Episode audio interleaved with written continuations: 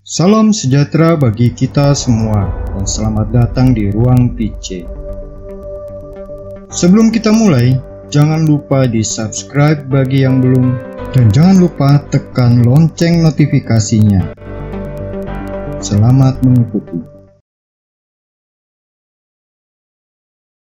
Maria yang dikandung tanpa noda dosa atau Immaculate Conception seperti halnya keibuan ilahi dan keperawanan abadi dinyatakan sebagai bagian dari doktrin kristologis yang dinyatakan dalam sebuah dogma yang independen oleh Paus Pius ke-9 melalui konstitusi apostolik Ineffabilis Deus pada 8 Desember 1854. Pada tanggal 8 Desember 1854, Paus Pius ke-9 mengumumkan dogma perawan Maria dikandung tanpa menyatak inspirasi roh kudus untuk kemuliaan Allah Tritunggal untuk penghormatan kepada Bunda Perawan Maria untuk meninggikan iman Katolik dan kelanjutan agama Katolik.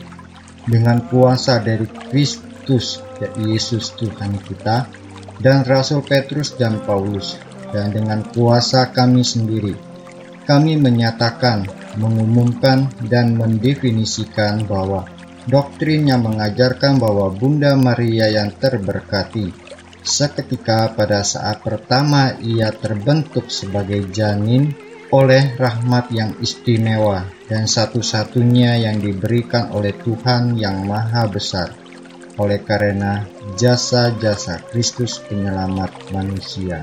Dibebaskan dari semua noda dosa asal adalah doktrin yang dinyatakan oleh Tuhan dan karenanya harus diimani dengan teguh dan terus-menerus oleh semua umat beriman. Konstitusi apostolik ini sebenarnya menekankan kemuliaan dan kekudusan yang diperlukan untuk menjadi bunda Allah Privilege dikandung dosa ini adalah sumber dan dasar bagi semua kekudusan Maria sebagai Bunda Allah.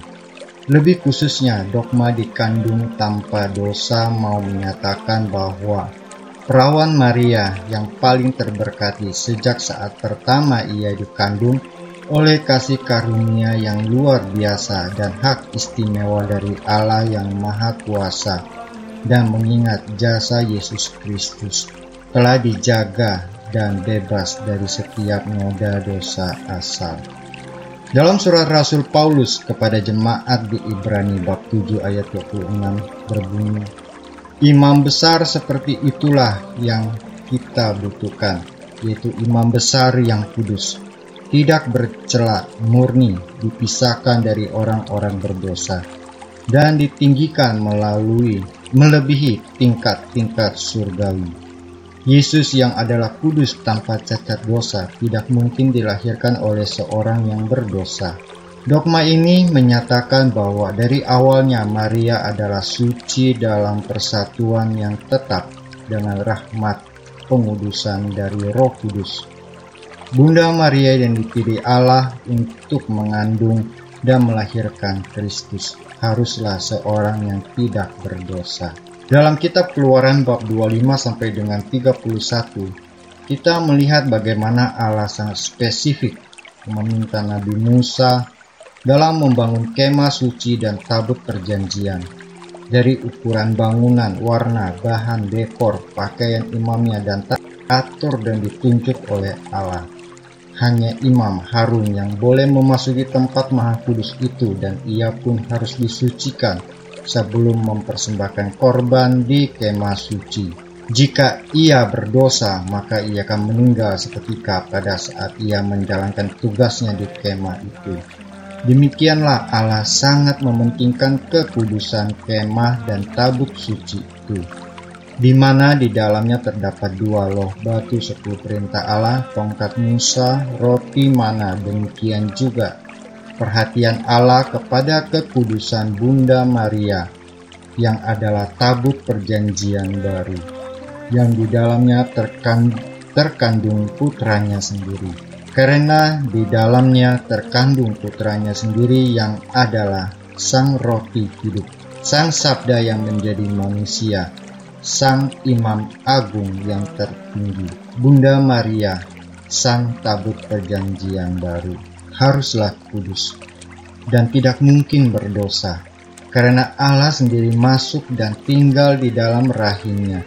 Itulah sebabnya Bunda Maria dibebaskan dari noda dosa oleh Allah Sahabat ruang PC, dogma Maria dikandung tanpa noda dosa asal atau innovabilis Deus atau the Immaculate Conception adalah pengajaran yang berdasarkan atas kebijaksanaan Allah yang tidak terselami, yang membebaskan Bunda Maria dari dosa asal, sebab ia telah dipilih Allah sejak semula untuk menjadi ibu putranya Yesus Kristus.